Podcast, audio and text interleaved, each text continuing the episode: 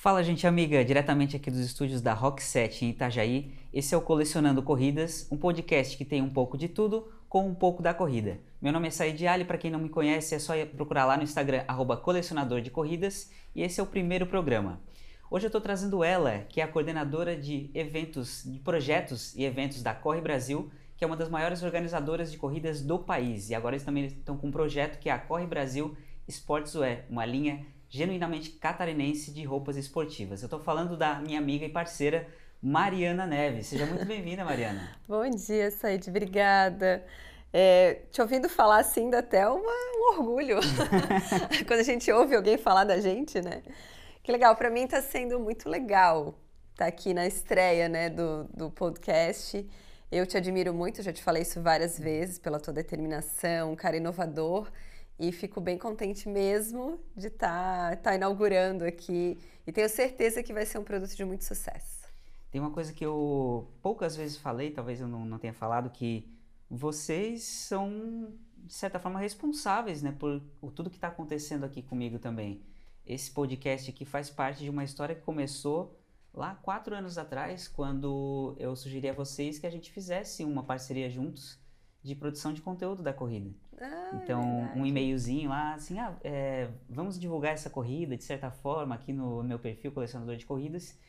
E vocês, mesmo não me conhecendo, vocês abraçaram essa ideia. Então, eu te agradeço muito e é uma Olha, honra ter você aqui hoje. Que legal! legal esse depoimento. Você sabe que é, é talvez uma característica nossa mesmo, porque eu acho que toda empresa tem a cara do dono. É meio clichêzão isso, mas eu acho que sim, você não consegue a não ser grandes corporações, né? Mas empresas pequenas como a nossa, que nós somos pequenos ainda, é, a gente sempre acaba misturando um pouco a nossa personalidade com a personalidade da empresa. E a Corre Brasil sempre teve uma, uma coisa assim de, de ser muito amiga das pessoas, né? Porta aberta, a gente é muito, muito aberto, tanto fisicamente lá na empresa, corta pandemia, né? No, antes disso, assim, recebemos muitas pessoas, uh, o ambiente é todo aberto. E sempre quando eu recebo, né, isso historicamente, é, recebo sugestões, é, ideias, vamos escrever, vamos fazer uma parceria, a gente analisa tudo, é aberto a tudo. Então acho que é isso que acaba desenvolvendo amizades, né? Que vai além do, do business, além do produto corrida. Então, fico bem, bem feliz desse depoimento. E fica legal, e fica uma coisa participativa também, né? Os eventos de 5, 6 anos atrás são bem diferentes do que eles são hoje. A Corre Brasil ela evoluiu de uma maneira que proporcionou os atletas a melhor experiência, né? É, a gente tem alguns pilares bem importantes dentro da empresa, né? A Corre Brasil está aí, vai fazer 14 anos no mercado. É, escolhemos, né? A nossa opção foi atuar em Santa Catarina, mas a gente já fez evento em outros estados. E por que, que a gente atua aqui e tem essa relação tão próxima e, e busca evoluir cada vez mais? Porque a gente quer entender o que, que o atleta precisa, o que, que ele gosta, o que, que ele quer e de fato trabalhar em cima disso não é textinho de, de, de missão e visão. Até porque a gente está precisando atualizar esse lado e nem, nem tô olhando muito para isso, né, devido ao momento. Mas a gente busca sim é, ouvir muito. Eu acho que esse é um dos nossos pilares, assim, o atendimento da empresa. Eu fico chateada quando alguém me encontra e fala assim: ai, mandei um e-mail, não tive resposta. Como assim? Qual é o teu e-mail? E, e, e, a gente busca ver se caiu no spam, no lixo eletrônico, o que, que aconteceu que não foi respondido. Na maioria das vezes, ou caiu no spam ou o endereço estava errado. Uhum. Porque para a gente é de fato fundamental ouvir. Eu escuto muito. Faz uns 3, 4 anos que habitualmente a gente envia uma pesquisa para todos os inscritos do evento, pós-evento, com perguntas básicas, né, de que, como é que você avalia esse, esse, esse ponto e um espaço para sugestões, melhorias. E eu leio tudo. A gente sente esse feedback, né? Do, os seguidores falam assim, a Corre Brasil é uma das poucas empresas de corrida que responde o atleta de uma forma familiar, humanitária, porque as, as maiores, por exemplo, que estão lá no eixo Rio-São Paulo, raramente ela, você sente esse carinho, né? você sente uma coisa mais robótica. Não que seja ruim, mas talvez até pelo muito ser nacional deles por tratar com, com mais pessoas, talvez é, não tenha esse, esse cuidado, né? É, eu acho que sim, né? É o preço do crescimento. Uhum. Quando você expande muito seu negócio, vamos lá, a gente faz eventos, a nossa média são 1.500 pessoas, mas eu faço evento para 8 mil pessoas. E eu não robotizo respostas. Então, uh, já tive calo no dedo de responder, porque daí todo mundo entra no, no, no na correria, uhum. entendeu? Uhum. É, a ideia é realmente não robotizar para continuar com essa característica que para nós é tão importante. Não vou te dizer que amanhã ou depois a gente vai estar tá fazendo evento, sei lá, vamos supor que surja um projeto no nosso colo para 30 mil pessoas. Como é que você responde humanamente 30 mil pessoas? Você monta uma equipe só para um evento, ele vai ter que valer muito a pena financeiramente para fazer isso. Mas como o nosso projeto de vida e de negócios é manter essas características, é, a nossa intenção é trazer produtos diferentes, mas não uh, expandir um evento a ponto da gente perder essa característica, sabe? Uhum. Então a gente tem grandes projetos para o futuro próximo, é, com, com produtos aí que eu vou ter 10, 15 mil pessoas, provavelmente, mas eu consigo ainda manter essa característica de um atendimento próximo, de ouvir o atleta dentro dessas proporções, assim. E pelo produto, pela grandiosidade dos eventos, as pessoas imaginam que a Corre Brasil seja uma empresa grande, né? E assim os, os, tratam. Quando elas ficam chateadas com alguma coisa, assim, ah, estão embolsando dinheiro. Mas quantas pessoas trabalham na Corre Brasil hoje? Então, antes da pandemia, estávamos em 14 pessoas contando com a equipe comercial, que aí não são funcionários, né? São comissionados. A equipe comercial são praticamente representantes, digamos assim. É, e hoje a gente acabou optando na pandemia em não mandar ninguém embora. Então eu poderia te dizer que ainda somos 14, mas dentro da equipe, assim, as pessoas mesmo foram uh, buscando outras alternativas, porque a gente teve que readaptar todo mundo, né? Readaptar salário, inclusive. Então, outra, algumas pessoas decidiram por outros caminhos. Então, hoje a nossa equipe tem 11 pessoas. E como é que, que surgiu a Corre Brasil? Fala um pouco de história agora.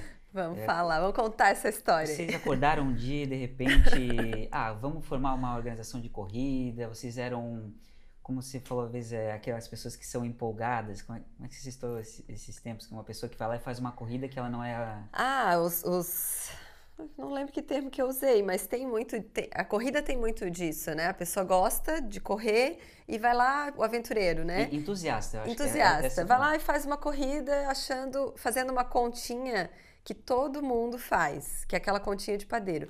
Hum, esse evento tem mil pessoas, cada um pagou 50 reais. Nossa, dá muito dinheiro. Todo mundo faz essa conta. E essa conta não é assim. Ela não fecha dessa forma. A gente já pode falar sobre isso. Uhum. Mas como que a gente começou? É, eu sou publicitária de formação, trabalhava, trabalhei em Blumenau muitos anos, 10 anos morei em Blumenau na minha vida profissional e sempre trabalhei com marketing, sempre fui ou eu marketing né, das empresas, ou trabalhei também em agência e muito focada no têxtil. Olha aí como, como a vida é um ciclo, né? Sempre trabalhei com empresas da área têxtil. O Ricardo, meu marido e meu sócio, era de outro ramo também. Ele tinha uma empresa de laticínios que era da família. E um dia, uh, num dos projetos da empresa, eles decidiram lançar um queijo light, na versão light. E era um queijo muito tradicional. Ele trabalhava em Pomerode na época. Então morávamos em Blumenau, ele trabalhava em Pomerode. E decidiu lançar esse queijo light e queria fazer um evento para divulgar o queijo né, Pomerode tinha, um, um, tinha dois esportes bem fortes lá na cidade, que era o vôlei e o clube de caça e tiro. Então a gente tinha pensado primeiro em fazer um, um, um campeonato de caça e tiro para divulgar o queijo light, tinha uma pegada esportiva, daí a gente olhou o perfil de público, não, não não estão ligados uhum. nisso. O pessoal do vôlei já com, uma, com uma, um olhar muito mais profissional, então também o queijo não combinava muito com aquela história e Naquela época, Pomerode estava recebendo uma etapa do campeonato estadual, se eu não me engano. Então, todas as quadras e ginásios estavam lotados. O Ricardo, que é o grande inovador, empreendedor, maluco da história, Pra quem Ele- não conhece, é o Ricardo Zielsdorf, né? Só procurar lá no Instagram, R, R. Zielsdorf. Zilsdorf. Ele é, um- ele é um pouco, é, não, não digo avesso, mas ele não, não posta muito, né? Não posta nada. Ele não tem um post, eu pego um monte Um no pé abraço pro. Ricardo. Ele é um cara super bacana de conversar, mas não é das mídias, de fato não é. Acompanha, mas não, não curte, né? Agora, se parar pra conversar com ele, é papo de horas. Uhum. Não sei quem fala mais entre nós, mas enfim. E ele ah, foi do exército, né? Foi, foi militar e na época ele era atleta militar. Então ele sempre gostou muito de correr, velocista, né? Não era fundista. E ele disse assim, cara, eu vou fazer uma corrida para divulgar esse produto. Só que nessa época a corrida não estava na moda, não tinha praticamente praticantes, né? Eram só os, os corredores mais antigos que eram maratonistas já, a corrida não tinha esse- essa democratização que tem hoje. Mas ele decidiu, bem assim, eu vou fazer uma corrida, vou fazer uma maratona em Pomerode. ele não sabia nem que maratona tinha 42 quilômetros. E aí começou a pesquisar. A gente está falando de quase 14 anos atrás, né? Começou a pesquisar como é que funcionava, o que, que tinha para fazer uma corrida, o que, que precisava e percebeu que Pomerode não cabia uma maratona, né? não tinha como fazer uma maratona e decidiu fazer a meia maratona. Contou na época com o apoio da prefeitura, da Fundação de Esportes, isso foi bem importante. O olhar da- da- dos órgãos públicos perante o evento, né? Na época, Pomerode já abriu assim a ideia, já recebeu de braços abertos a ideia dele, até porque ele era um empresário bem influente na cidade. E aí aconteceu a primeira, divulgamos o queijo. Ele ficou extremamente nervoso, estressado, olhou para mim depois que todo mundo começou a chegar chorando aos prantos, assim, assim: "Nunca mais me deixa fazer isso, pelo amor de Deus". e eu só trabalhei no evento, né? Eu lembro que Ele, pri- ele não queria mais fazer corrida. não, ele olhou pra mim quando todo mundo começou a chegar naquela primeira edição. Ele olhou pra mim e falou assim: Mari, pelo amor de Deus, nunca mais deixa eu fazer isso na minha vida. Porque, é, de fato, até hoje, quem olha de fora pensa que é muito fácil organizar. E não é. E aí eu falei: não, tá bom. Pra mim também foi super estressante, porque eu passei a noite. Quem já participou da meia de Pomerode sabe que tem as, as florzinhas da chegada, né? Ele é toda temática, tradicional. E aquelas florzinhas no primeiro ano foi a pessoa aqui que tirava do caminhão e botava. Mudinha por mudinha, cerquinha por cerquinha. Então eu não dormi, não comi, não, sabe? Foi um negócio realmente muito forte. Porque apesar de não estar na moda, nada disso, a gente reuniu na primeira edição 700 atletas. Então foi um susto, sabe? O, celular do Ricardo estava no cartaz de divulgação da prova. Então era uma coisa muito. A gente enlouqueceu. Tanto que a gente andava. Não, não foi uma corrida pequena, né? Já dá pra dizer que era de médio, 700 é, médio porte. pessoas. Tem corridas hoje que não conseguem esse público, É. né? E aí ele me falou isso no dia seguinte, exatamente no dia seguinte ele acordou e falou assim, Mari, no café da manhã, eu lembro até hoje. Eu me, organ... me... terminando o café para ir trabalhar, que eu trabalhava em outra empresa, né? Mari, acordei cheio de ideias para a próxima prova. Eu, ué, tu não me disse ontem que não queria mais saber disso? Aí ele, não, não, não, já tô com umas ideias aqui e tal. E assim a coisa nasceu. De um hobby, literalmente, que ele se apaixonou pela corrida, fez mais três edições, ah, trabalhando na empresa do pai, trabalhando em outras frentes, digamos assim, e até que a partir do terceiro, quarto ano, eu não lembro ao certo, ele largou tudo e decidiu eh, focar, né, na organizadora de eventos mesmo, de corrida. E esse queijo, ele existe ainda? Existe. Ah, é um queijo que tem, agora não vou lembrar quantos anos tem, mas a história do queijo é que o avô dele trabalhava nessa, nessa laticínios, no Veig, antigo Veig. E eu, a família então comprou a massa falida, trouxe o produto de volta para o mercado. É um queijo em formato de, de, de- quem lembra, não sei se o pessoal vai lembrar, bisnaga, Ah, sei. é, que é a antiga Colinos, vocês lembram? Sim. Então, Não, eu, eu já passei dos 30, eu, eu tenho essa memória. Então, era nesse formato.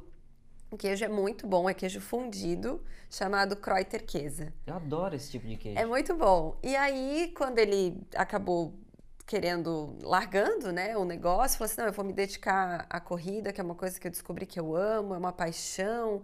Ele mesmo fala que se ele não ganhasse um real, ele continuaria fazendo. Aí a, a família decidiu vender, alugar a fábrica, vender a marca. E hoje quem está à frente é o, o, o pessoal da Eisenbahn, que acabou, uhum. o Juliano, né, que vendeu a Eisenbahn e acabou é, tomando a frente do queijo e lançou outros produtos. Hoje se chama Laticínios é Pomerode Alimentos, se eu não me engano. Que, que é queijo Pomerode, né? Eu tô errado. Queijo Pomerode, é. isso, isso. Então tem outros uhum. produtos na linha, além do tradicional e famoso Kreuter Käse. Imagina, a Olha corrida só, nasceu de um, a, de um queijo. A corrida nasceu de um queijo. E a, a Mariana também é atleta, né? Né, Mari? Eu corro. É, dá, dá um, umas corridinhas por Dou aí. umas corridinhas, é. exatamente. Até é, eu entrei na empresa de fato, que eu sempre trabalhei daí nos finais de semana, nos eventos, né? Uhum. Eu não, não trabalhava no dia a dia, na rotina da empresa. Eu trabalhava em outras, uh, outros setores, né? Sempre com marketing, dando meus pitacos na Corre Brasil, mas só trabalhava operacionalmente no evento. E aí, uh, quando a gente se mudou para Balneário Camboriú, eu a nossa vida era mais ou menos assim. A gente morava em Blumenau, ele trabalhava em Pomerode e na época eu trabalhava em Jaraguá do Sul. E estava ficando bem cansativo, eu acordava às 5 e meia da manhã, não para correr, mas para trabalhar. E pegava trânsito, né? Sair de Blumenau a Jaraguá, quem faz esse caminho sabe que é extremamente perigoso. E teve um final, uma semana que eu dormi no volante. E aquilo me marcou muito. Eu não, não tive nenhum acidente. Graças a Deus eu acordei quando o pneu bateu nas tartarugas, né? Que, que, que uhum. sinalizam a lateral da estrada. E não aconteceu nada. Mas aquilo foi um susto muito grande. Que eu pensei assim: não tá valendo a pena isso na minha vida.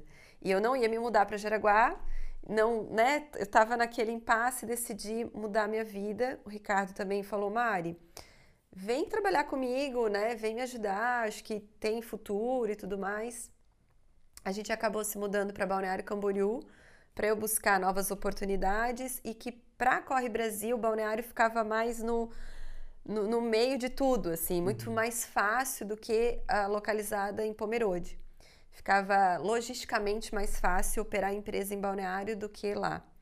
Então eu, eu abracei a ideia, vim para Balneário, fui para trabalhar em outro negócio também, porque eu sempre tive um receio de trabalhar com o marido, sabe? Porque você acaba misturando todos entendo, os assuntos. É, não é fácil. Eu e a Miris também, é, a gente quando trabalhávamos juntos, né, na agência, é, a gente se bicava bastante, porque é difícil, são duas pessoas que estão tentando impor suas ideias o tempo inteiro, né? É, e aí mistura intimidade. Intimidade é uma, uma M, né? Que você, você, é diferente quando você fala com alguém corpora, corpora, do meio corporativo do que em casa, né? Com família. Uhum. Então, eu sempre tive um receio muito grande, sempre tentei fugir ao máximo, só que a Corre Brasil chegou num ponto uh, uh, que precisava realmente de um, de um toque a mais, né? Talvez feminino também, é, um pouco mais de, de fundamento de marketing, de business mesmo, e eu vim para a empresa com esse intuito de trazer um nível organizacional um pouco maior,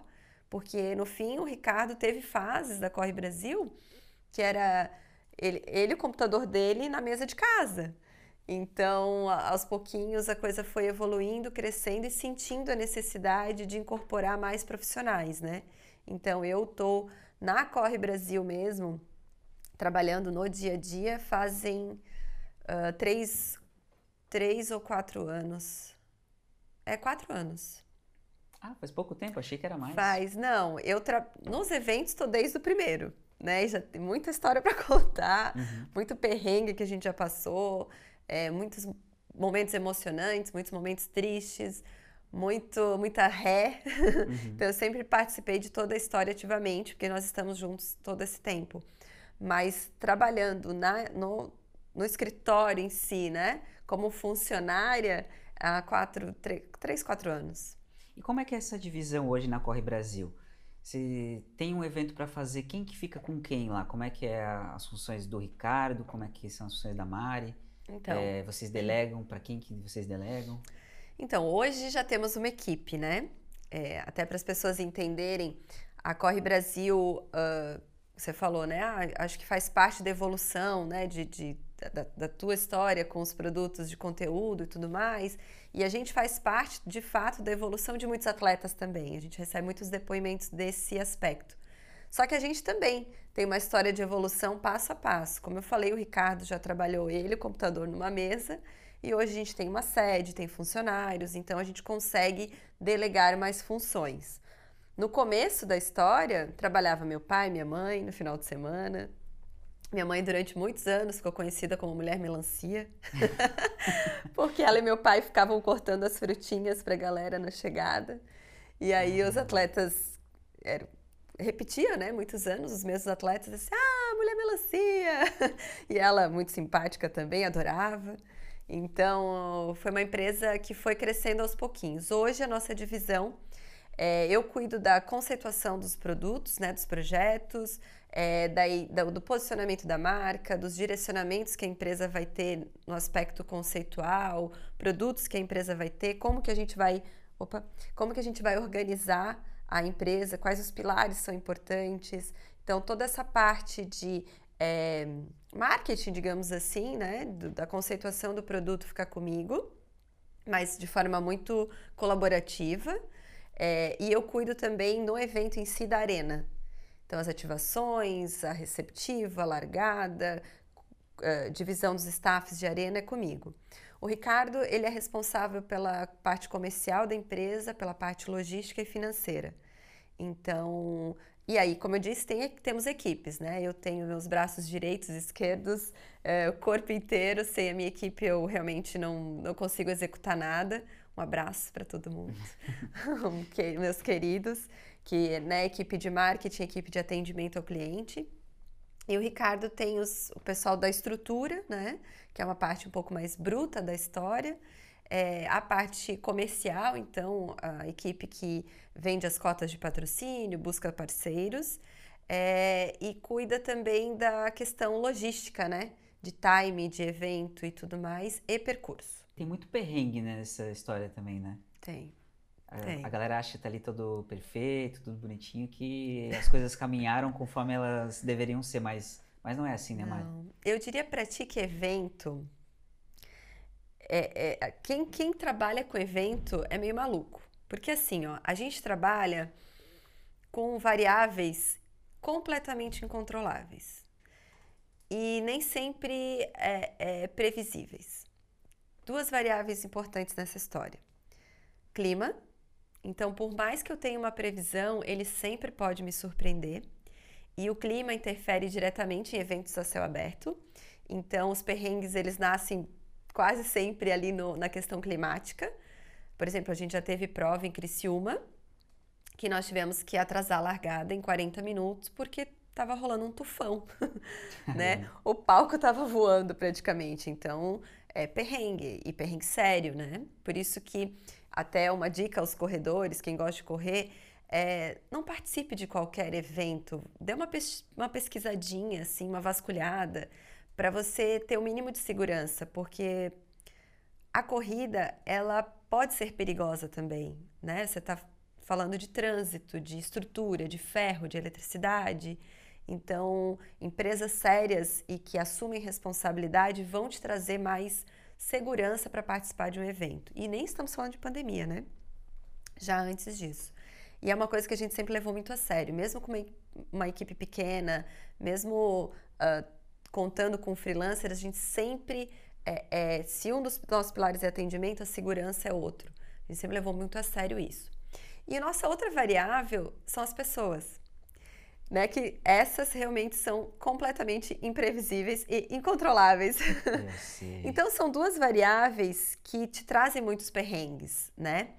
Só que por outro lado, essa invari invariabilidade, essa, essa coisa de não ter uma rotina muito muito fechadinha, né? A gente não vive num quadrado, é muito gostoso também, sabe? É, a gente trabalha com emoção, né? Com, uma, com um produto que tem muito a ver com o lado emocional das pessoas. É físico, é óbvio que é. Né? Você precisa treinar para fazer uma 100 metros. Mas é muito mais emocional. Né? A gente faz parte de ciclos de vida das pessoas.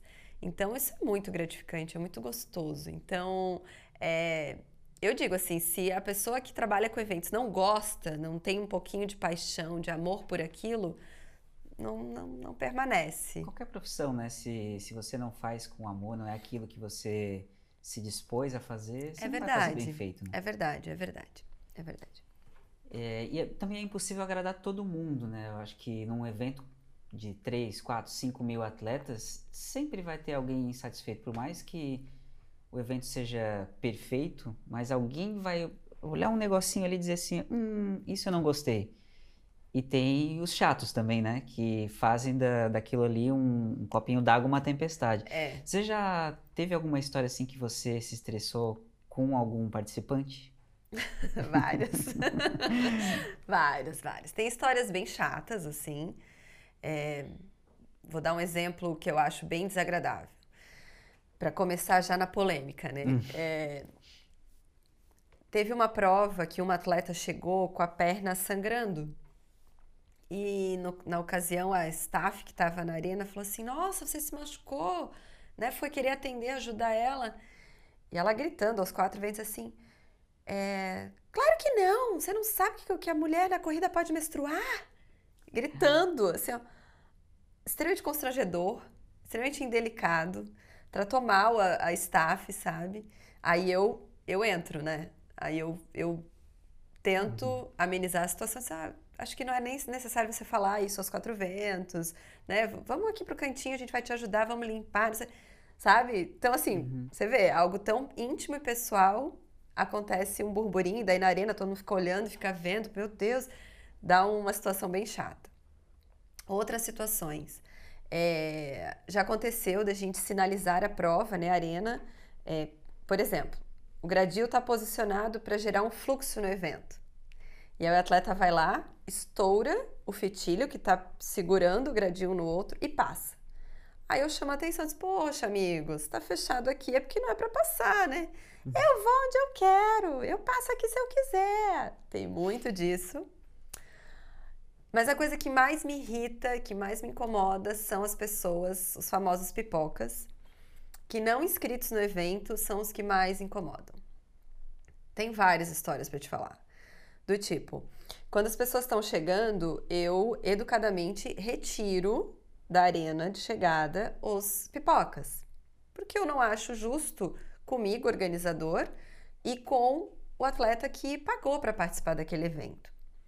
E além disso, o pipoca ele acaba ocasionando um problema muito sério para o organizador, em dois aspectos. Um, porque você é, é, projeta teu evento para o número de inscritos e se você tiver um número de pipocas muito acima do que você projetou, pode faltar água, pode faltar, enfim, área específica para a corrida e falta, que você né? projetou. A gente tem exemplos grandes. A São Silvestre, por exemplo, teve um ano que estava projetada para 15 mil e teve 40 mil atletas. E aí Exatamente. vai faltar água mesmo. Não tem como. Não tem jeito. A conta não fecha, é impossível. Para o organizador, como é que ele vai. Ah, não, eu vou botar água na prova para 40 mil pessoas, que pode ser que apareça. Não, não, não é assim que a gente faz a conta, né? E então eu tiro as pessoas. Ah, eu estava falando da questão também de segurança. O pipoca, eu não sei quem ele é. Eu não tenho os dados dele, ele não está segurado. Porque todo atleta que corre com a Corre Brasil tem um seguro de vida. Aconteceu qualquer coisa com você na prova, você tem um seguro de vida, você está assegurado. Aconteceu um acidente, você vai receber atendimento, você vai ter um seguro em relação àquilo que aconteceu com você. O Poucas pipoca, pessoas sabem disso, né? É, a gente, As entrelinhas do regulamento. É, né? exatamente. E a gente já, já falou até sobre isso, mas realmente poucas pessoas se atentam a isso. E o pipoca, eu não sei quem ele é.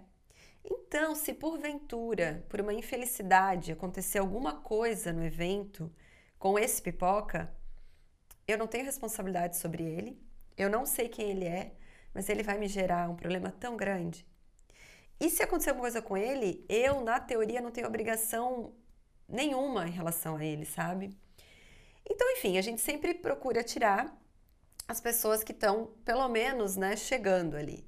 Porque o pipoca, tem o pipoca gente boa, que vai de repente fazer um pace para um amigo, que vai estar tá no apoio, que não se inscreveu por qualquer motivo, e ele realmente não pega água, ele respeita a sinalização, e quando está chegando na arena ele já sai. É um pipoca do bem. Um pipoca do bem. Não gosto igual, mas é um pipoca do bem. Não vou dizer que gosto, porque não gosto, por causa principalmente dessa questão de segurança. E tem aquela famosa frase assim: ah, mas eu vou correr assim mesmo porque a rua é pública. Você com certeza entende mais do que eu, mas eu, nas minhas pesquisas, eu entendi que a, a rua não é pública em dia de evento. Não, a gente exi paga existe por uma ela. autorização Isso. da prefeitura, da, dos órgãos de segurança pública, para que ela se torne, de certa maneira, privada na, naquele momento do evento. Então, não é pública, não, não cabe esse, esse termo, né? É, não, porque eu, eu pago para usar aquele espaço e eu me responsabilizo por ele. Aliás, são várias taxas para vários órgãos prefeitura, bombeiro, polícia. Algumas cidades, praia, por exemplo, tem a questão ambiental. Então a gente faz uma série de, a gente paga uma série de taxas para usar a via pública e nos responsabilizar por ela. Então, realmente a via é pública, mas no momento do evento ela deixa de ser. Né? Uhum. Isso é, é, importante as pessoas entenderem. Então, essa, esse discurso realmente cai por terra nesse aspecto. Mas, se você quiser ir no evento e pelo menos ter o bom senso de não consumir, tudo bem. Mas a maioria consome água, isotônico, enfim. E aí que entra a história dos perrengues. Então, a, a pessoa tá entrando na arena e eu vou, eu tiro ela. Só, você não tá escrito na prova, tem que sair por aqui. Que absurdo! Você sabe com que você tá falando? Hum. Já escutei isso. Já escutei você, mas eu só quero uma medalhinha, eu sempre corro assim, sempre ganho medalha. Ou já aconteceu de eu estar tá meio, meio P de tirar isotônico da mão de, de pipoca. Tipo, ele passa por mim, eu acabo não vendo, ou passa pelas nossas staffs, está lá na hidratação, e eu falo assim: ó, oh, você não está inscrito no evento, você tem que sair por aqui. Você vai querer tirar o meu isotônico? Sim. eu tiro da pessoa. Eu acho que é o mínimo e que a pessoa tem que ter com essa consciência. E normalmente essas pessoas que fazem escândalo. É, eu, eu me já xingam, acho, é. me xingam, mercenária, isso é um absurdo. Sabe, a frase, sabe com quem você está falando, é uma das que eu mais escuto na arena. Gente, isso. eu acho que é um pouco já da educação de berço, né? Porque o mínimo que quando você vai no evento, que você não pagou para estar nesse evento, eu acho que o mínimo do mínimo é você não usufruir de nada daquele evento.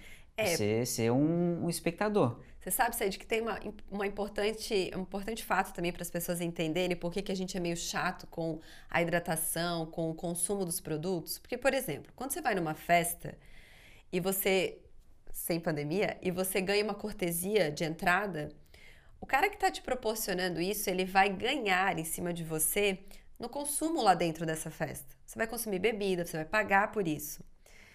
No evento, eu tenho que te dar na tua inscrição teu kit, camiseta, sacola, viseira, número de peito, cronometragem, medalha, troféu para os primeiros colocados, tudo que envolve seguro, todas as taxas e essa hidratação. Então, tudo no evento é custo, né? Não é apenas uma cortesia. Não, exatamente. Ah, eu paguei pela inscrição. Então, né? Ou não paguei pela inscrição, isso aqui é público, eu posso vir aqui usufruir. Não é essa conta, né? Não é essa dessa forma. Mas falando de perrengues, tem perrengue de montagem também. É, já aconteceu da gente ter a arena toda montada num determinado parceiro, né? Era um parceiro do evento, patrocinador do evento. Não, equipe de marketing, eu quero que a arena seja montada na frente da empresa. Tudo bem, tudo certo, tudo maravilhoso. Só que a equipe de marketing esqueceu de combinar isso com a parte de segurança da empresa, logística, não sei quem que interferiu lá. E a gente teve que desmontar a arena inteira e montar em outro lugar Tipo, o evento, a, corrida acontece domingo de manhã. Três da tarde de sábado, a arena estava montada, a gente estava finalizando, assim, perfumaria, tecidinho e tatatã, cortando os fitilhos e tal, lindo. Pode desmontar tudo daqui, não pode. Amanhã de manhã essa arena não pode estar aqui. Desmonta tudo, coloca tudo no caminhão, monta tudo em outra arena, muda percurso. Meu Deus! tudo isso das quatro da tarde para a largada que ia acontecer às sete da manhã do dia seguinte. Então, assim, é, perrengue, perrengue, sabe?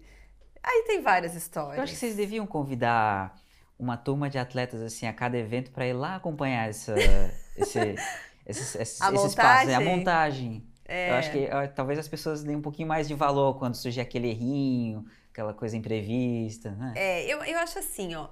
É, realmente, quando você vai para um evento, você não quer se estressar com nada, né? Você uhum. quer ir lá e curtir seu momento, fazer teu, buscar teu PR, né? Fazer o, o teu momento. Você tá lá por N motivos, enfim, você não vai se importar com. Ah, demorou 10 horas para montar isso aqui, daí é o mínimo, né? Uhum. Eu acho super ok. O que eu acho que as pessoas poderiam, de repente, ter um, um botãozinho assim, é, de ser um pouco mais cortês com quem está trabalhando, sabe? As pessoas estão lá para te servir, isso é um fato. Aí a gente gosta de servir, tá tudo certo. Mas o ser cortês, o ser um pouco empático, eu acho que faz tudo funcionar. E funciona de fato, a gente tem uma, um nível de aprovação muito alto nos nossos eventos. Então, assim, ó, quando você falou, ah, de 3 mil atletas, sempre tem um outro que vai se incomodar por algum motivo e tal. São situações muito pontuais. É, eu tenho um, um, índice de aprovação de 97%. Então, eu fico muito tranquila, sabe, é, em, em saber o que, que eu entrego para os meus clientes, assim. E quando acontece algo, algum, algo errado, normalmente tem a ver com uma situação ímpar, né? Aquele atleta naquele dia não estava bem, é, errou o percurso, estava bem sinalizado, mas ele, depois de um papo, quando ele se acalma, conversando, ele fala assim, é, não, realmente, eu não escutei o staff. É, não, realmente, eu não olhei a placa. Ah, eu estava de fone. Sabe, é, depois de uma conversa, quando a pessoa se acalma, os perrengues com as pessoas normalmente se tornam esse tipo de conversa. Uhum. Apesar de eu já ter passado por situações de quase apanhar, assim. É Sim. É mesmo? Sim, Aham. Conta pra gente. Agora fiquei curioso. Já, já teve. Já teve situações assim de. Você de, quer tomar uma aguinha? De me sentir. O que acontece normalmente por erro de premiação. Ah, um atleta. Às vezes, assim, é bem, bem, bem importante isso também. O chip, ele é o responsável por determinar o teu tempo do tapete de largada até você voltar. Tem algumas provas mais oficiais, meias maratonas e tudo mais, que a gente coloca tapete de aferição no percurso. Então, o erro de, de, de resultado, ele é muito baixo e só acontece quando há alguma fraude, tá? Então, o atleta burlou de alguma forma, mas ele não vai assumir isso. Então, quando a gente dá o resultado da prova, o Said estava atrás do João. E daí, no resultado, ele aparece na frente. O jovem, peraí, como? Não, tem como. Eu tava correndo atrás, sabe? Então, esse tipo de discussão acontece. E às vezes as discussões ficam mais acaloradas. E até a gente conseguir baixar a adrenalina e conversar educadamente, eu já fui ameaçada em, assim, a, a, imposição corpórea para cima de mim veio e aí o, de, o nosso de, de homem ou de mulher? De homem. E daí o, o rapaz da cronometragem veio do lado pra gente. Assim, não houve nenhuma agressão, mas houve um peito, sabe, pra cima de mim. E aí o rapaz da cronometragem veio junto e falou: não, calma aí, vamos conversar de forma. Né, a gente vai se entender, vamos entender o que aconteceu e vamos solucionar.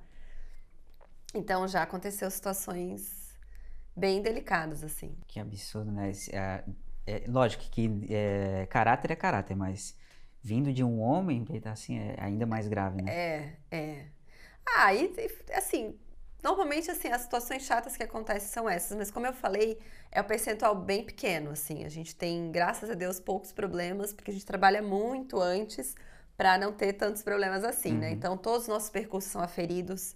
Isso é uma coisa que a gente é bem chato. Já erramos percurso também? Já erramos percurso é também. isso que eu queria falar. A gente falou de perrengue com com patrocinador, com atleta. É, uma vez eu conversei com o Ricardo, mas é, se, se, puder falar para a gente, em relação à aferição das provas. Uma coisa que para mim é, era, ou ainda é, é, inadmissível, é erro de aferição da prova.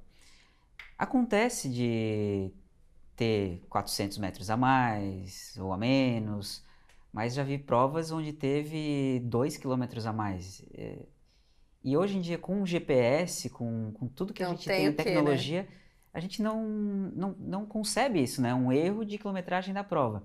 É. Entretanto, né, já aconteceu numa prova da Corre Brasil. Já. A única que eu me lembro, que foi no desafio Beto Carreiro do, do ano de 2020. Isso. É, como é que funciona essa aferição? Você soube o porquê que aconteceu aquele erro? Sim. Uh, a gente é bem chato com isso também. Então, quando no, no, desafio os atletas começaram a chegar e reclamar, e eu tô ali na arena, né, na linha de frente, pá, meu relógio, eu. O que que aconteceu? Hum. Que parte que a gente. Começa a dar aquela palpitação. Nossa, nossa. Eu sou. Meu, meu, meu emocional é muito ligado, que o meu sistema digestório já começa a me dar dor de barriga, já ficou ruim, já eu digo, gente, o que aconteceu? E daí eu vou para cima do pessoal de percurso. A gente tem o nosso rádio e disse assim, que merda é essa? O que está acontecendo? Porque a gente afere o percurso. Corre Brasil, lá no começo a gente já teve alguns, alguns errinhos também. Mas faz muitos anos que a gente é muito sério com esse aspecto. Porque nós aferimos com uh, uh, o aferidor da Federação Catarinense de Atletismo todos os nossos percursos. Então, não é para errar. E aí, de uns anos para cá, o nosso erro, o único que aconteceu tinha sido no desafio, foi no desafio, porque uh, quando eles foram fazer o fechamento da sinalização, houve alguns cortes que foram necessários porque à noite a gente percebeu um defeito na iluminação no dia seguinte e a gente teve que fazer esse corte. Só que eu não fui comunicada pela equipe de percurso e muito menos os atletas. Então foi uma situação extremamente chata, erro nosso, a gente assumiu o erro, né? É, tanto que para a edição agora, né, que se Deus quiser vai acontecer, a gente um, um dos itens da reunião é percurso aferido pela. A, a, a federação nem precisaria estar envolvida nessa prova, porque acontece em via privada, né? Só no de 21, no caso, que daí vai para via pública. Mas nem precisaria, a gente vai ter igual para justamente estar tá aferido, estar tá certinho, no relógio não ter nenhum. Como você falou, 200, 300 metros podem acontecer porque, ah, você faz uma tangência um pouco maior, eu faço um pouco menor. Quando foi aferido o, o o aferidor fez no meio, isso pode acontecer, isso é normal. O próprio relógio diferencia de, de outro, é, né? demorou para pegar, uhum. isso é normal. É, é, é, aceitável, essa margem tá tudo certo, e daí todos os atletas né, passaram por essa mesma, enfim, situação, e não tem muito como corrigir isso, porque cada um tangencia de, um, de uma forma. Agora, erro de dois quilômetros, erro de retorno de percurso. É, eu concordo que é inadmissível. Uma organização séria não pode cometer esse tipo de erro. E agora, Mari, vamos falar de pandemia, que eu acho que é um assunto que vai dar muito pano para manga. Vocês estão há mais de um ano sem fazer eventos presenciais, né? Desde 15, Desde... 15 de março, né? É, o último evento foi uma prova do Outlet Porto, Ale... Porto Belo. Porto Belo. Uma night que a gente fez lá é, no final de semana antes de fechar tudo, que foi no dia 14 de março de 2020. Certo. E você já sabia na, naquela prova assim que, gente, aqui, daqui a gente vai demorar, ou vocês não fazem não, ideia? Não, não, não. É, eu já passei tantas uhum. fases nessa pandemia. Uh, eu acho que é importante entender, né, que quando tudo começou, ninguém tinha noção real de ninguém quando eu, ninguém é ninguém mundo, né? Não uhum. só nós. Acho que no mundo inteiro ninguém tinha noção real do que vinha pela frente. A gente tinha rumores do que estava acontecendo na China, enfim, eu tenho uma amiga que mora na China e em conversa com ela, mas a gente tinha uma ilusão que aquilo ia ficar meio por lá. Eu não imaginei que ia globalizar tão rápido. A gente não tinha noção de verdade, assim. E não acreditávamos muito, sabe? Então, quando ah, fecha tudo e tal, nós ajudamos a, a Balneário Camboriú teve a, o prefeito na época a atitude de fechar a cidade, nós ajudamos a fechar a cidade. É, e acreditando de fato que, sei lá, ia durar 40 dias, a quarentena, né? Ah, vamos enfrentar uma quarentena pela frente. 40 dias. E, e não foi isso que aconteceu, né? Uhum. Estamos aí um ano, quase um ano e meio sem trabalhar, entre aspas, né? Buscamos outras alternativas, mas o nosso ganha-pão, o que bota comida na minha mesa, o que paga o salário dos meus funcionários, é organizar corridas. E, e aí eu escutei muito nessa pandemia, assim, ai, mas vocês têm que se reinventar, muda o negócio. E aí eu, eu, eu olho para isso, assim, e, e já me culpei, já me analisei muito, né? Será? Como é que, como é que muda um negócio assim, que, que tá tão bom, que é tão bom? É, e aí eu vou fazer uma seguinte analogia para ajudar a entender. Se eu estou num stand-up, é uma prancha de stand-up, eu faço o movimento com o remo e eu mudo a direção do meu stand-up.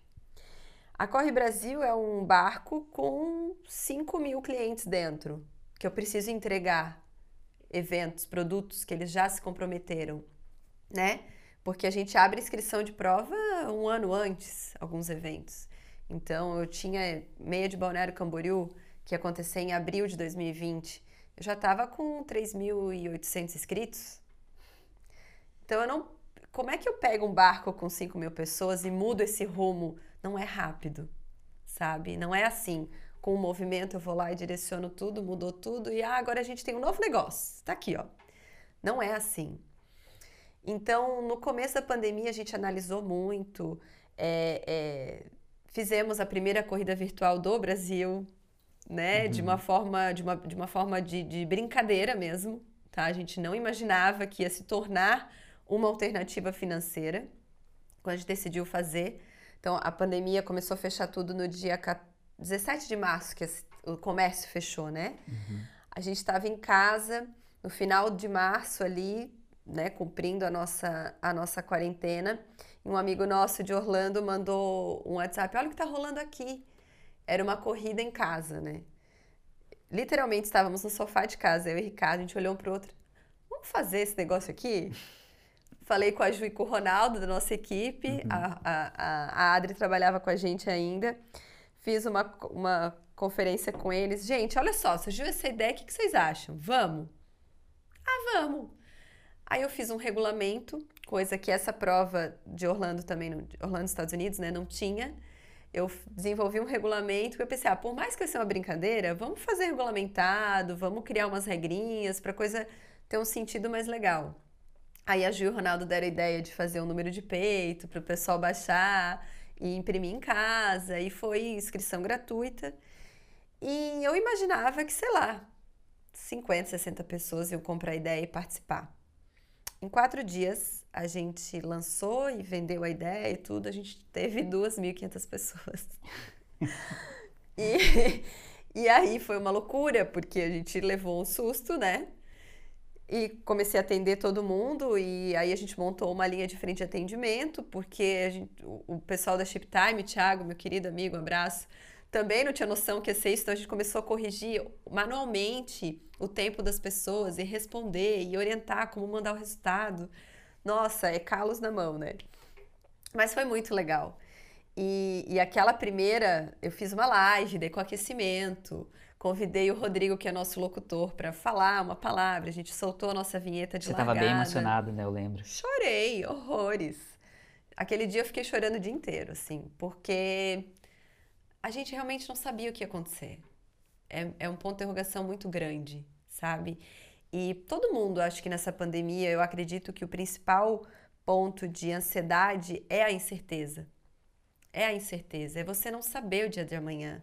É você ter um parente que foi constatado com Covid e não saber se vai ser leve, se vai ser forte. É você pegar Covid e não saber se vai ser. Eu acho que a incerteza é o grande fruto da ansiedade, né, que a gente está vivendo esse um ano e meio aí. E nós ainda não retomamos, né? Essa é a nossa briga nesse momento. E aqui eu quero até aproveitar e falar com muita, uh, uh, com muito respeito, Said, assim, isso é uma outra coisa que é uma característica nossa. Eu tenho muito respeito pelas pessoas que se foram, pelas pessoas que estão sentindo a dor, né, da perda é, pessoas estão se recuperando. A gente não quer ser irresponsável e voltar com o negócio a goela abaixo. Não é isso.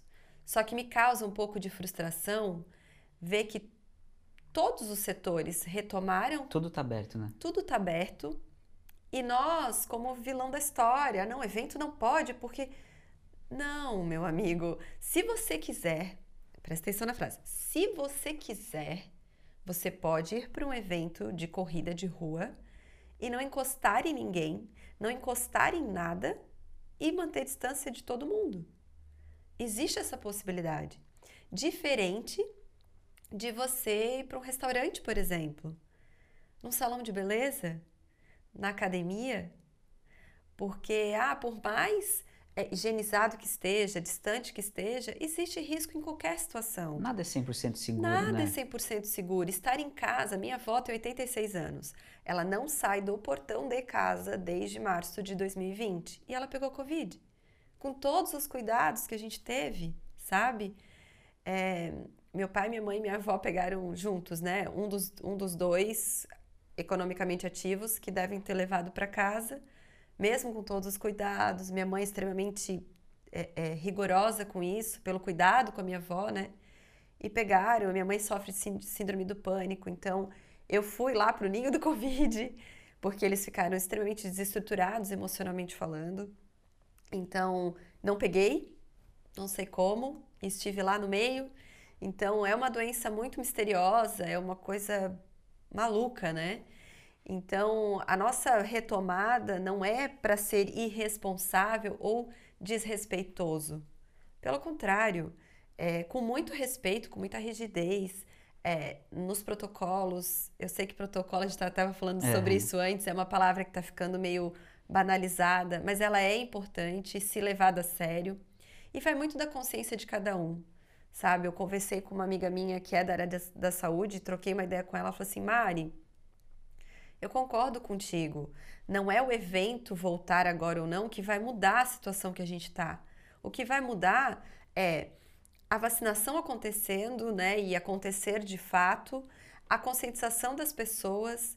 O evento em si não é o ocasionador da, de um enorme índice de contágio. Não vai ser o evento, se cumpridos os protocolos, uhum. entende? Que protocolos são esses? Acho que não precisamos detalhar aqui, no nosso site até tem disponível, no site da Bracel também, que é a associação que se é, construiu, né, se criou por conta da pandemia, para a gente criar um pouco mais de unidade, de comunidade, nós organizadores. É, então, existe um protocolo que é para ser levado muito a sério, existe uma limitação de participantes. Então, por exemplo, é, o cinema está aberto faz um mês, né? Mais de um mês. Existe uma adaptação lá. Como que eu, evento a céu aberto, que não tenho consumo de nada, né? Eu posso te entregar a tua hidratação pós-prova e a tua hidratação no percurso sem ter contato, sem você botar a mão em nada. É, é, de máscara nas áreas comuns, mantendo o distanciamento. Sabe, assim, é, a nossa indagação é essa, assim. Como que algo que é muito mais propenso a contágio funciona. Restaurante, academias fechadas, é, é, cinema, é, festas que já estão acontecendo, mini weddings e tudo mais. Uhum. E a corrida de rua é o vilão da história, sabe? É, parece que os outros setores eles eles estão caminhando mais devagar do que antes, mas vocês a cada passo que dão parece que para as outras pessoas é cada passo é um tropeço. É. Vocês pisam numa pedra opa, eles estão divulgando ali a retomada, peraí, vamos ali criticar, vamos dizer que não é o momento. É, é, isso... Ah, Said, como eu te falei, assim, eu tive várias fases nessa pandemia. Eu acho que todo mundo, né? Não estou me, me, me, vitimizando aqui, ah, e tal. Mas é, eu escutei coisas muito pesadas, assim, que, que talvez sejam assuntos de terapia daqui a pouco, porque é, eu fui acusada de assassina, sabe? Numa frase, assim. E é um comentário tão que eu não deveria me apegar, mas ele machuca. Machuca. Se você quer, vocês querem ser assassinos, eu não quero. Da onde você está tirando que eu quero colocar as pessoas em risco? Não é isso. A nossa, a nossa bandeira é, foi em cima de muito estudo. A Abracel, que é a Associação Brasileira, reuniu um corpo clínico para desenvolver esse protocolo. A gente já houve eventos testes em São Paulo, no Paraná, sobre a real possibilidade de um evento acontecer sem grandes riscos. Risco tem? Risco tem. Aqui estamos correndo risco. Em casa a gente está correndo risco. Não existe um lugar hoje que esteja 100% é, é, livre, a não ser os países que já conseguiram vencer a pandemia, que não é a nossa realidade.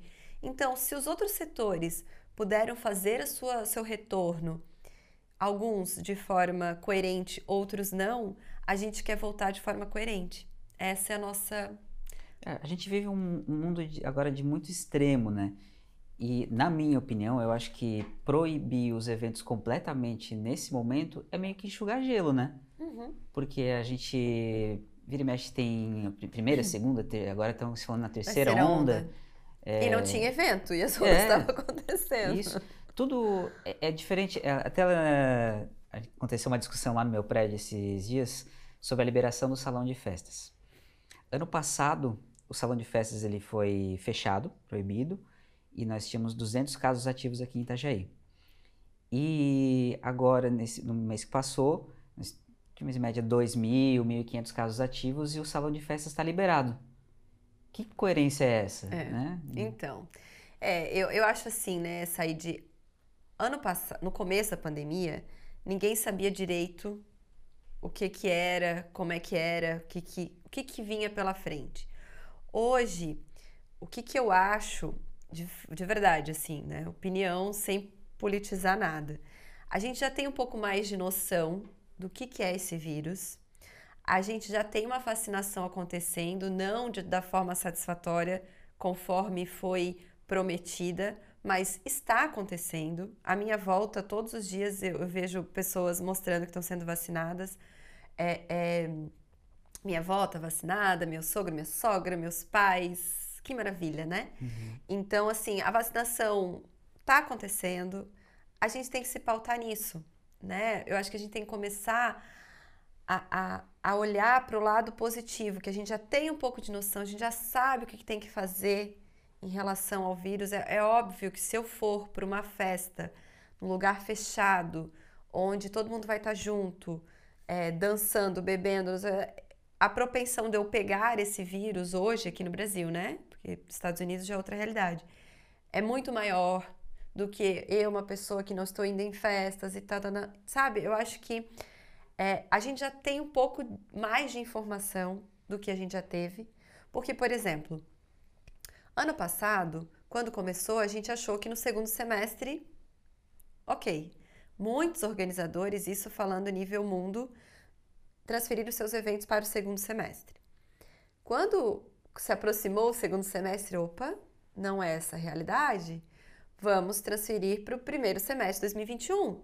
Por que não? Qual que era a nossa promessa? Não sei se vocês, você vai lembrar, mas que em janeiro, fevereiro, estaríamos com 60% da população vacinada. Uhum. Essa era a promessa. Você, organizador, o que, que você faz? Você direciona seu calendário para 2021, reorganiza tudo, economicamente você tenta voltar, chamando as pessoas, olha, 2021, vamos se inscrever, me ajude, vamos claro. lá, tamo junto, né? Vamos, vamos ser otimistas, e vamos voltar. tem muito comentário do tipo assim, oh, vocês remarcaram para essa data, vocês estão malucos, né? Não, não vai estar, tá, o cenário não vai estar tá adequado para o momento. As pessoas elas colocam a situação como se elas tivessem certeza de que naquele momento é, de, de alguma coisa, né? Certeza de alguma coisa, exatamente. Então a gente foi nesse raciocínio. 2021 começou, e a vacinação não acompanhou o que tinha sido prometido.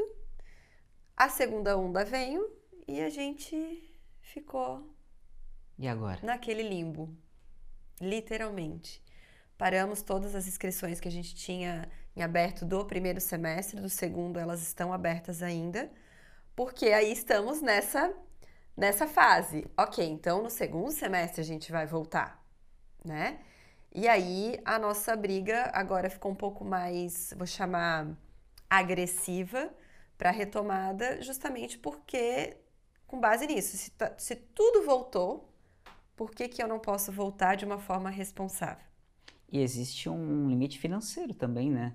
Vocês não, não podem aguentar dois anos sem. É, não. Sem a renda. gente peitou 2020, né? A gente tinha um caixa, esse caixa já foi, óbvio, né? Não, não, não É, existe. E, e muita gente pensa que, que não, que vocês estão embolsando o Ah, lógico, é, imagina. Eu, eu- quando eu vejo isso assim, eu nem respondo mais, porque eu Hum. penso assim, que- em que Nárnia você vive, né? Porque é uma pessoa muito aleatória. Achar que o organizador, por livre e espontânea consciência, ia abrir uma prova para arrecadar dinheiro e não fazer essa prova. Não, gente, a gente abre uma prova acreditando que ela de fato vai poder ser feita e a gente está trabalhando muito em cima disso, muito em cima disso. Hoje, inclusive, é uma data bem importante. Hoje, o programa vai passar na terça, né? Mas a gente está gravando aqui, então é, a gente tem um- uma, uma resposta bem importante para receber, que é em relação à aprovação desse nosso protocolo, aprovação de um- da possibilidade de um evento teste acontecer e, e esse protocolo ser validado. Porque a gente tem muita tranquilidade em afirmar que é possível fazer um evento dentro desse protocolo que a gente está propondo de forma segura. 100% é aquilo que a gente já falou, 100% não existe, né? Não, não, não vencemos a pandemia ainda, né? O Brasil não venceu a pandemia ainda, mas é possível com o mínimo de, de risco e possibilidades. Nos eventos testes que foram feitos, São Paulo, Paraná, é feito o acompanhamento pós e a resposta de, de contágio foi mínima. Acho que teve um evento que foi feito para, se eu não me engano agora, 600 pessoas e quatro apresentaram qualquer possibilidade de sintoma. Para quem não está acompanhando, é- é, esse, esse evento é uma iniciativa da Abracel, junto com os organizadores de corrida de rua, né? E tá- tem algumas informações disponíveis já lá no, na- no Instagram da Abracel, arroba Uhum. Abracel, vai estar aí na tela. Mas o que, que você pode falar para a gente desse evento? Como é que ele vai acontecer? Quais os principais protocolos? Quem É. que vai participar? Então, a gente não está abrindo muito ainda, porque a gente depende dessa resposta. E pode mudar, né? É, por exemplo, uma das, das informações que a gente já abriu e que pro- provavelmente vai acontecer é o uso da máscara no evento. E aí um monte de gente comentou. No, na, No evento na, teste. na não, mas na largada e na chegada. É, Então, na verdade, esse é um ponto de discussão ainda. O que nós organizadores queremos? Que esse uso seja na largada, na chegada e nas áreas comuns do evento. Tanto que o atleta recebe uma máscara no kit e na chegada ele recebe outra.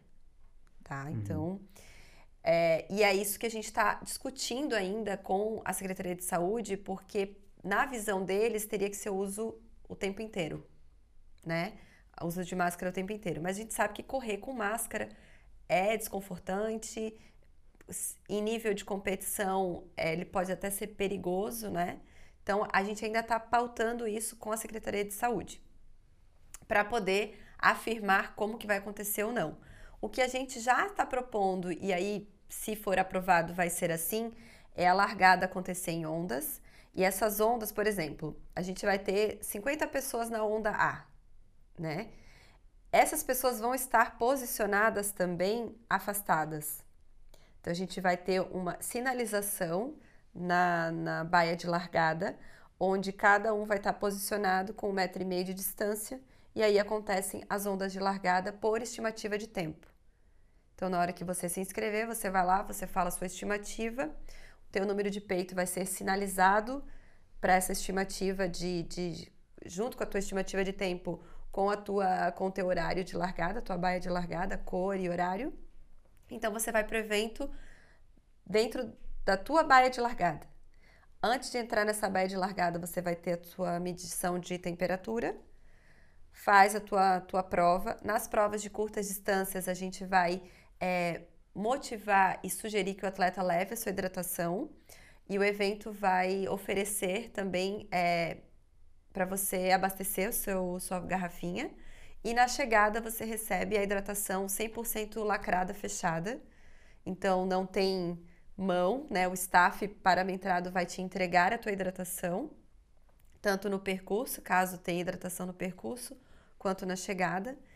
É, frutas é uma coisa que está proibida, né? Então, pela manipulação antes, então menos um risco né, de, de, de possibilidade de contágio. A medalha, o atleta, o staff vai estar paramentado também, as medalhas vão ser 100% higienizadas, e isso a gente entende que ainda pode acontecer a, a colocação, porque o staff vai estar é, com os EPIs, né, uhum. de, de proteção. E aí, não, o que não tem por enquanto, assim, o que acho que não vai acontecer é, no primeiro semestre, né, ainda nesses, nesses eventos julho, agosto e tal, são ativações de arena. Então o atleta vai, faz a prova dele, tem o pós-evento dele se recuperar e já segue embora, né? Digamos assim, aquela aglomeração boa que a gente gosta, uhum. ela é impossível nesse momento. E como é que vai acontecer a fiscalização? São vocês mesmos que vão fazer? Então, a, o que a gente propõe é ter fiscais na arena, nosso, da organização, mas a gente está pedindo para o Ministério Público é, enviar equipes de fiscalização, porque é do nosso interesse também que os eventos ocorram dentro do protocolo proposto. O que acontece hoje, Said, que nos deixa bastante chateados, e aí falando uma crítica direta aos atletas, aos, aos uh, uh, promotores de eventos clandestinos, aos promotores de eventos clandestinos e aos atletas que estão submetendo a isso. Porque vocês não estão ajudando é, com o retorno, né, com a retomada. Recebo muitos amigos, inclusive. Meu, participei de um treinão final de semana, cara, super bem organizado, umas 200 pessoas. Digo, ah, foi divulgado onde? Não, não, WhatsApp, né, aqui e tal, ninguém pode saber, tananã. Cara, é. então assim. Já começa por aí. Se é, se é, uma coisa que não pode ser divulgada, é porque. Tem algo errado. Tem algo né? errado. É. Então a gente está pedindo para o Ministério Público, para a Secretaria de Saúde, para a FESPORT, para a Federação fiscalizar. De verdade, assim, pode chegar nosso evento, vai estar sendo tudo cumprido como manda a regra e que esses eventos clandestinos que estão acontecendo hoje possam também uh, uh, ser realizados dentro do protocolo, então, né? vai ser um teste. Eh, vocês têm a expectativa de que os eventos posteriores a essa corrida sejam nesses moldes ou vocês vão avaliar cada um se, se é possível, se não é? Então, a tratativa tá para retomada. Vamos retomar e ir acompanhando como é que vai ser a evolução, né? A expectativa é otimista, porque a vacinação está acontecendo, não da forma que a gente queria, mas está acontecendo. Existe aí uma uma uh, promessa, né, que no segundo semestre ali por a partir de agosto a gente já esteja vivendo uma outra realidade, já vai ter passado o momento crítico de inverno, né, julho, ju, junho, julho. Então a partir de agosto a gente já vai estar tá podendo abrir um pouco mais o evento, né, ser um evento um pouco mais solto do que essa retomada nesse momento agora. Agora é uma fase mais rígida, né, para a gente poder retomar, para poder voltar, para poder ter um pouco de estatística pós-evento e provar que realmente é possível, é seguro. E, e uma coisa que eu não acredito esse ano, independente de qualquer evolução, são eventos maiores que 3 mil pessoas. Isso falando até final do ano, tá? Eu acredito que a retomada dos grandes eventos aconteça só a partir de 2022.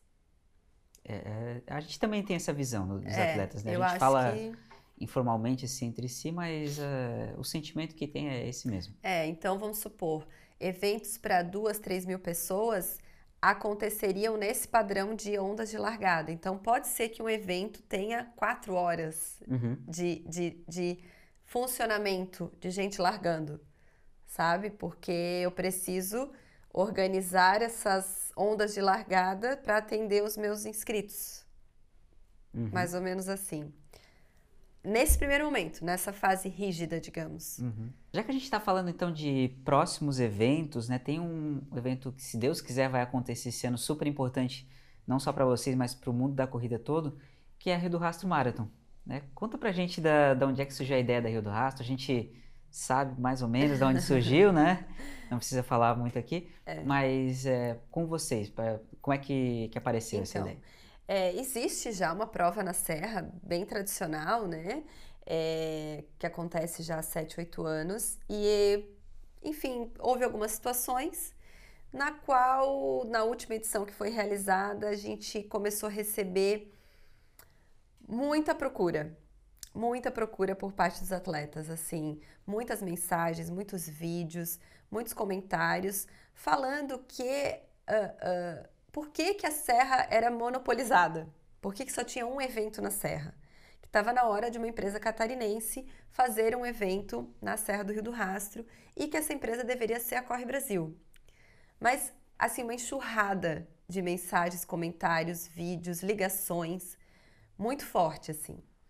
E a gente olhou, eu e Ricardo, né, a gente se olhou e disse assim, olha, realmente, né, por que só um evento na Serra? É, uma, é um é um lugar, um lugar tão mágico, né? tão, tão imponente, tão importante para o nosso estado.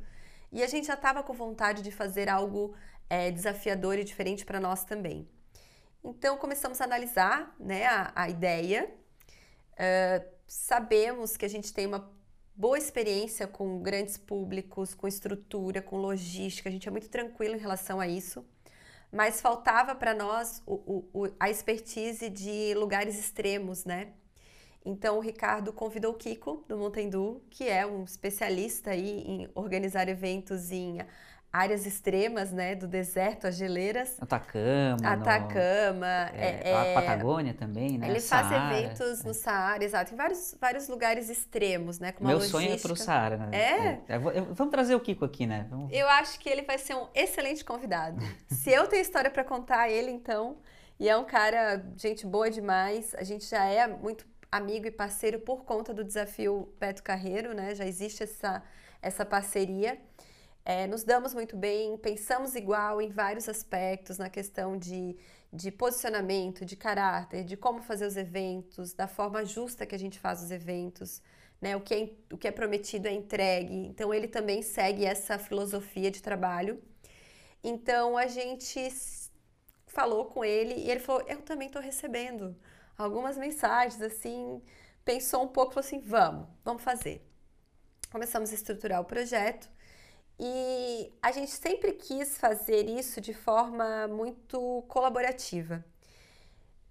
Então a gente chamou alguns atletas, você foi um deles, uhum. para desenvolver juntos, né? Fizemos uma pesquisa, é, um bate-papo, na verdade, né, Said? A gente trocou várias ideias, escutamos, aí vem a nossa característica lá de ouvir sempre. Escutamos tudo que foi falado, todos os atletas que estavam nessa reunião, outros atletas que nos mandaram mensagens, ligamos para algumas, ligamos para algumas pessoas que já fizeram a prova mais de uma vez para entender, para ouvir, para estudar, né, o que, que é fazer uma prova lá na Serra do Rio do Rastro. E lançamos o projeto e teve uma aceitação muito é, surpreendente, positiva. E de lá para cá a gente vem fazendo isso, assim, né? É, é, trabalhando muito em parceria com o nosso atleta cliente, assim, é, ouvindo, uh, uh, uh, aceitando as sugestões. Tivemos que, que transferir também, né? Porque lá quando nós lançamos, quando que a gente ia imaginar que, que não ia ser possível fazer em maio desse ano, né?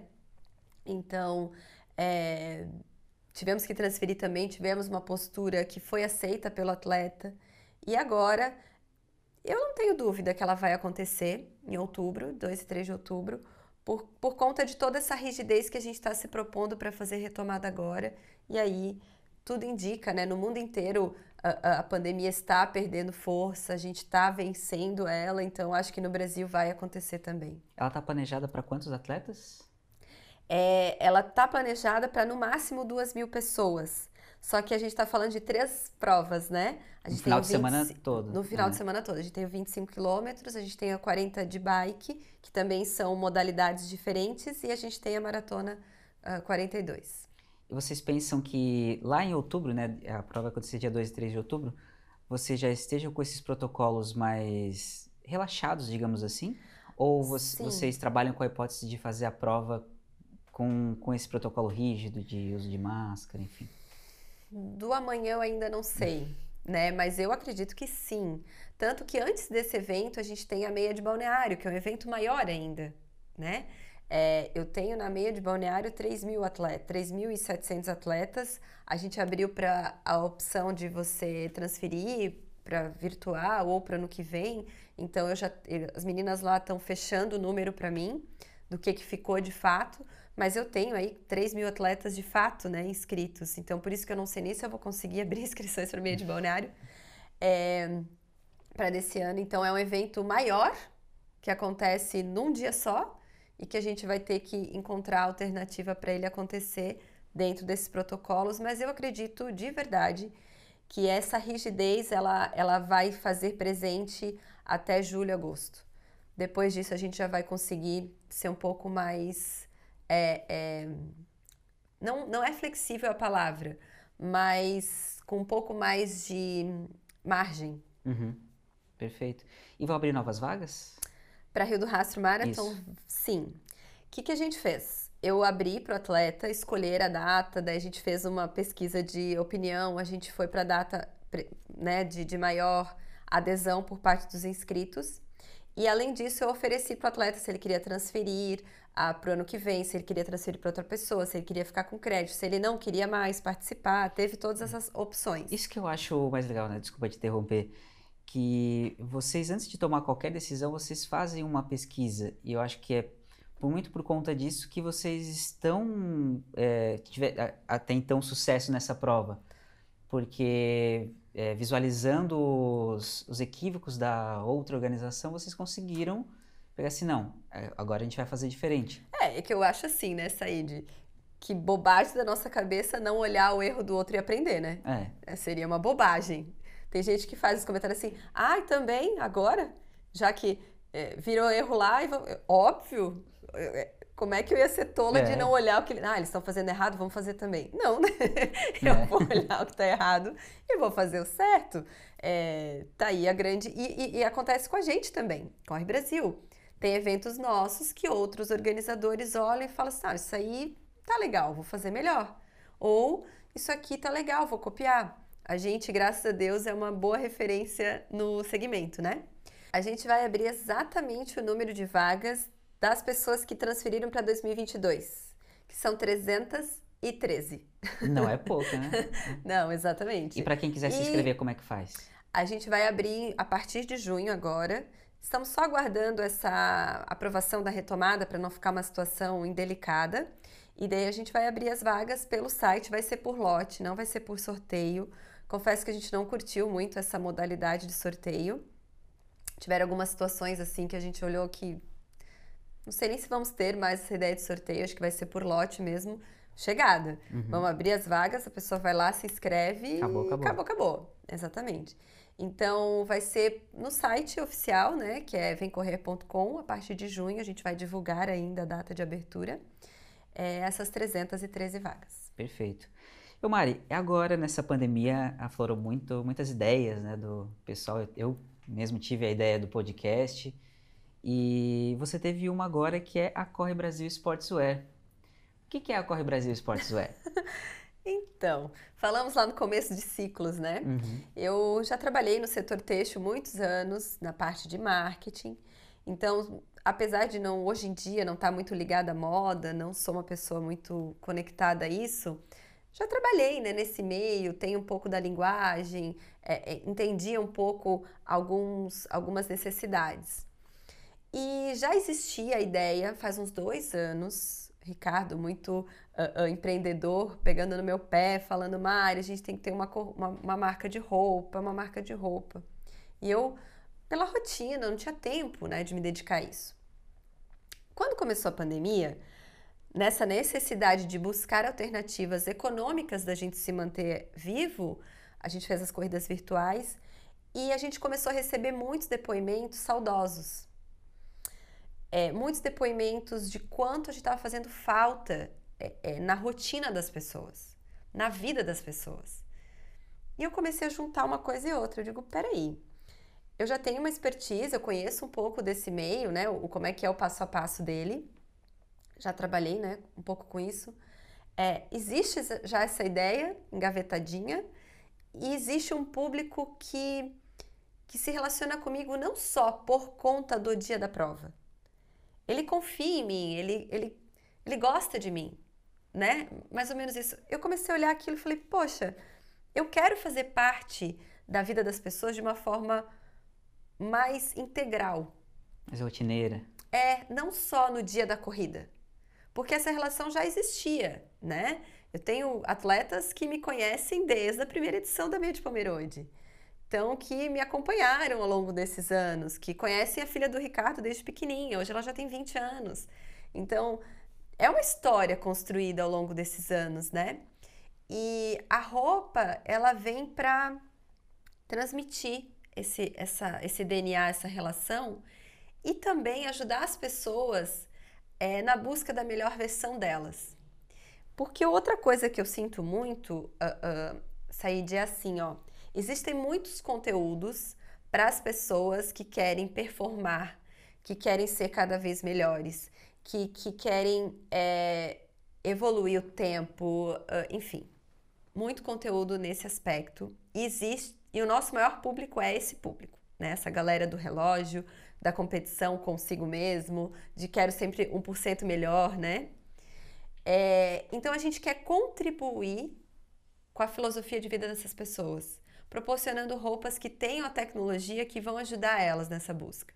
É, quer dizer, não, é só uma marca de, de roupas, tem um conceito e tem também um cuidado com a qualidade. É, porque além desse público é, que já é consumidor de roupas tecnológicas, eu tenho um público que eu me encaixo nele que corre por outros motivos.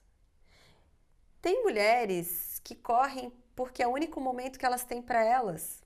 E aí, se o pace é esse ou aquele, se ela correu já é, uma meia maratona ou não, não importa.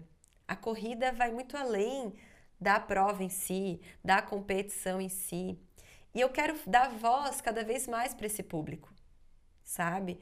Para as pessoas que correm por um estilo de vida independente da prova. É, porque eh, nos últimos anos a corrida se popularizou tanto que as pessoas começaram a tentar definir um padrão, né? Que o, o corredor tem aquele corpo magrinho, que se você é corredor, você obrigatoriamente tem que participar de uma prova, você Exato. tem que fazer um pace melhor. Se você corre 5 km é pouco, você tem que sempre evoluir para 10, para 21, para 42. E a gente acabou esquecendo da essência da corrida. Né? Exato. Né? E assim, ó, a Corre Brasil tem muitas provas é, porque a gente organiza para a Associação uh, uh, de Apoio à Cultura e Esporte, a SESC, então a gente tem uma. São provas muito acessíveis, é 20 reais a inscrição. Então nessas provas tem em torno de 30% de inscritos que é a primeira prova. E é um público que corre com uma bermuda que incomoda, que corre com aquele porta-celular gigante no braço, mais uma pochete, mais uma mochila, porque não não tem acesso, talvez, ou acha que, ah, eu não vou investir na roupa agora. Então eu quero conversar com esse público, dizer para ele, olha, vale a pena você investir numa bermuda com bolsos e que não vai assar no meio da tua perna e que não vai ficar é, é, mexer, né? a coxa não vai ficar subindo uhum. ou descendo. Vale a pena você ter uma roupa com uma proteção UV para você correr e não ter que passar protetor em tudo. Vale a pena você usar algo que não vai incomodar a costura ou, ou que vai ficar apertado em lugares que não precisa apertar, uma camiseta que te abrace, né? Então, a Corre Brasil Esportes, ela, ela vem com isso, assim, para te ajudar nessa busca da tua melhor versão, seja ela qual for. Seja ela a nível competição, porque a roupa ela é tecnológica também, seja ela para ter mais conforto na tua corrida terapia. Sabe? Eu sou uma pessoa que não sou competitiva zero competitiva.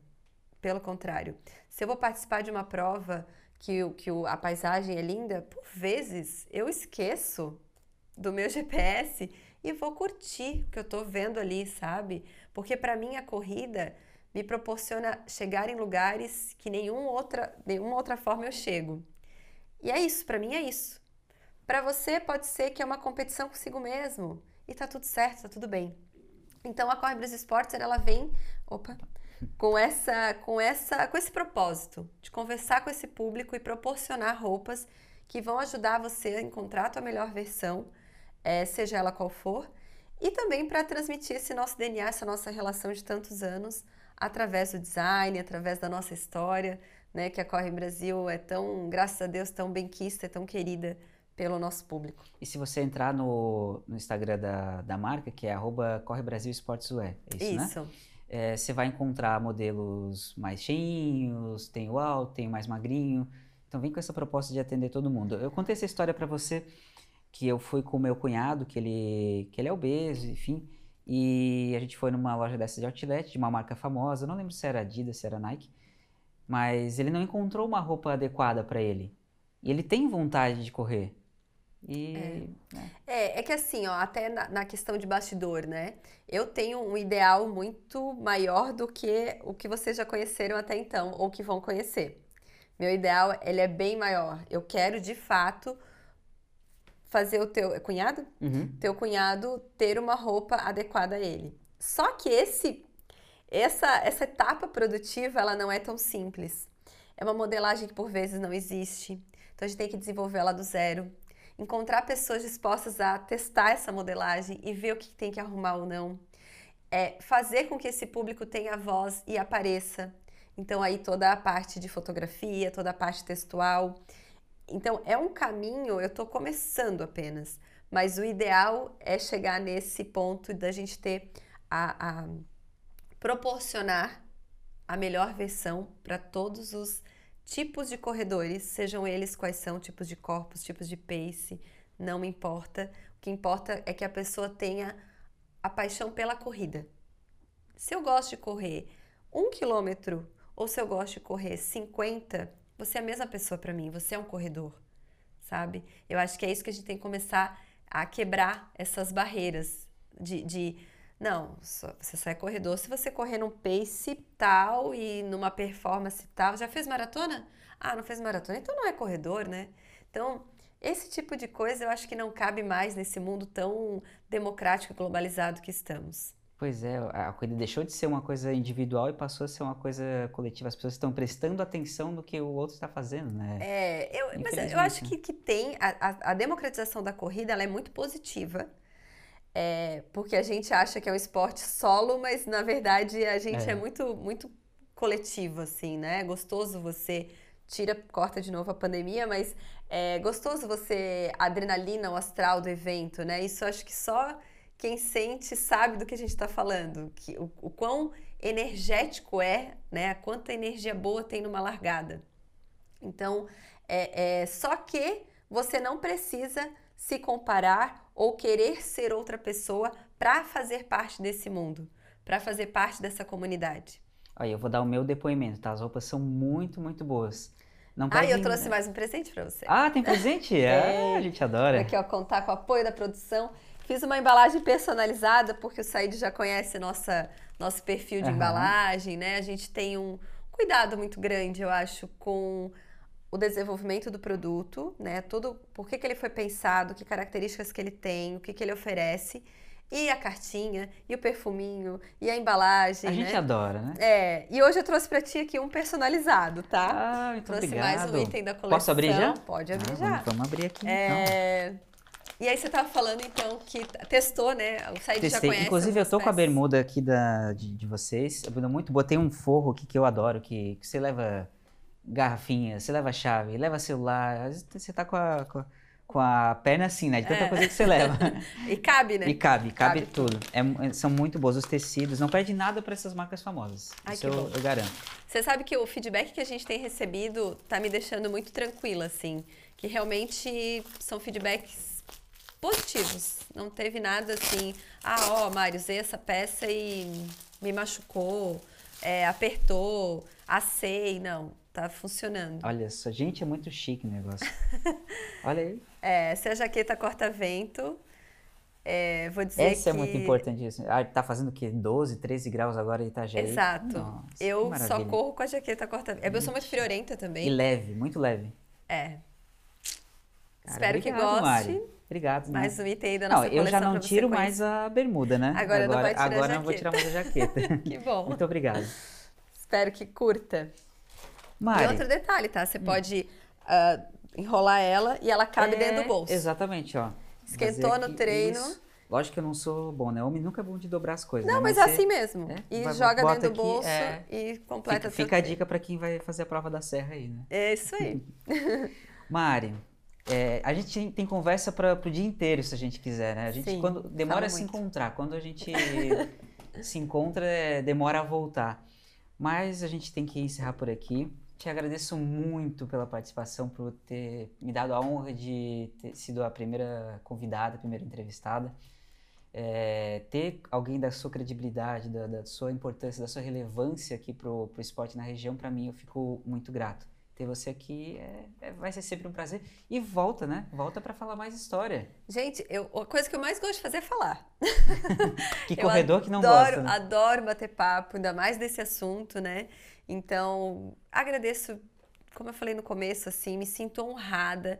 Quando a gente escuta alguém falando, né, da nossa relevância, da nossa importância, eu sou uma pessoa extremamente humilde, assim, nem gosto de aparecer muito na- na- nos eventos em si, eu gosto de trabalhar. Não sou do palco, só apareço quando é preciso, mas me sinto lisonjeada, muito feliz.